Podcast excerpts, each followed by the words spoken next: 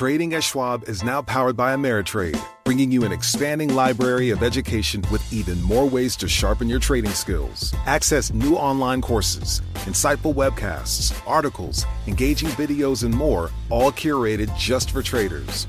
Plus, guided learning paths with content designed to fit your unique interests. No sifting to find exactly what you need so you can spend your time learning to trade brilliantly. Learn more at schwab.com slash trading. Osage County, Oklahoma is getting a lot of attention right now. It's the setting of Martin Scorsese's latest film, Killers of the Flower Moon.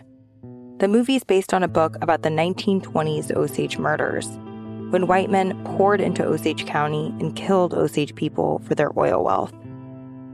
I'm Rachel Adams Heard, the host of In Trust, a podcast from Bloomberg and iHeartMedia. For over a year, I was reporting a different story about other ways white people got Osage land and wealth, and how a prominent ranching family in Osage County became one of the biggest landowners here. Their ranching empire was built on land that at the turn of the century was all owned by the Osage Nation. So, how'd they get it? listen to the award winning podcast In Trust on the iHeartRadio app, Apple Podcasts, or wherever you get your podcasts.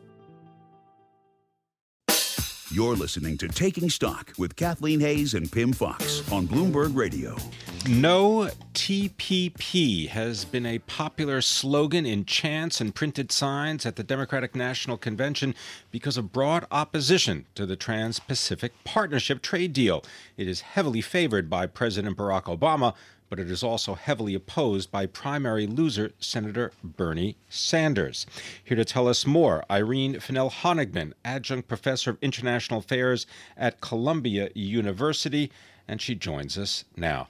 Irene, thank you very much for being with us. Um, how is the Democratic Party going to reconcile the opposition to the Trans Pacific Partnership in as much as President Obama is so heavily in favor of it?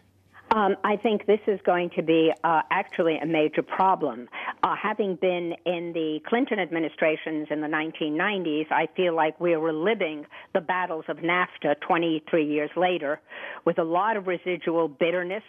Uh, perhaps we never paid attention to what the actual impact was of NAFTA on particularly uh, small and rural uh, areas across America over these decades.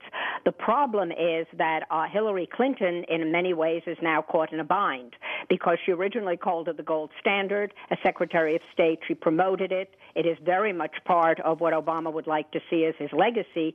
Uh, however, because of the Sanders uh, campaign. And what to me is even very odd is this is a time where both Democrats on the left and Republicans have uh, voiced very strong disapproval of this deal. So she now appears to be completely against it. Uh, however, the question is how, in fact, will she be able to perhaps have to calibrate or recalibrate? The biggest problem she faces is she cannot appear to be fudging on this issue uh, as she could risk totally losing the Sanders supporters that she does. She definitely needs. Um, I think the uh, problem to me is that this is a code word, and it almost seems like TPP is not really understood for what it is a tremendously complex trade agreement, which in fact is supposed to promote exports and help particularly small and medium businesses, uh, but in fact has simply now been equated with losing American jobs. And this is sort of the cry on both the right and the left. Uh, not at all clear how she will proceed, but I certainly do not see this as a topic that's going to go away. We just saw it explode and almost explode uh, just two days ago when Terry McAuliffe suddenly stated that she may want to rethink her position, and he was immediately put down by campaign uh, chair mm. John Podesta. That will not be the case. So clearly, ongoing problem. Well, Irene, you know, uh, economists, the consensus view, of course, is that trade is good for the economy. And I think that the, the, the more complicated question then is yes, is it good for big corporations who who benefit? Is it good for American workers who might lose their jobs because uh, some of these jobs go to other countries, and that's what Donald Trump has been exploiting. It also seems that since um, Barack Obama now is going to go on the road apparently for the next three months and try to help Hillary and other uh, Democrats running for office.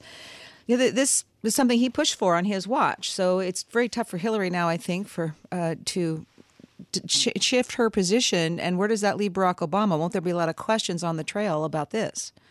Well, uh, I'm, I am quite concerned about that. And the question is, uh, are they going to be able to deflect it uh, and simply to turn it around to more immediate uh, issues? And, uh, you know, in a way, will uh, Donald Trump continue giving them gifts of very strange, outrageous tweets? that sort of distracts them. But at the end of the day, yes, she is finally going to have to explain much more clearly why she is now specifically against it, uh, and in a way try to square that uh, with the president's position.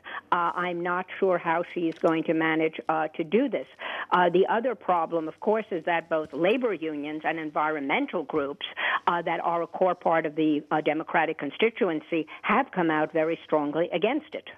Uh, so this is going to make the uh, the issue even even more complex. As the co author of International Banking for a New Century, what does a Glass Steagall Act for the 21st century look like?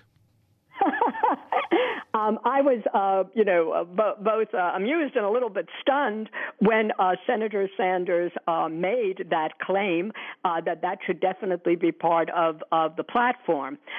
again, I think there is an oversimplification, and this was in part one of the problems that Senator Sanders had when he came to New York during the primaries and spoke about breaking up big banks it is very unclear whether you can go further than what is already now in place, which is the Volcker rule, like in the UK, the uh, Vickers rule, uh, which clearly separates uh, basic banking from trading functions in, in the most basic terms.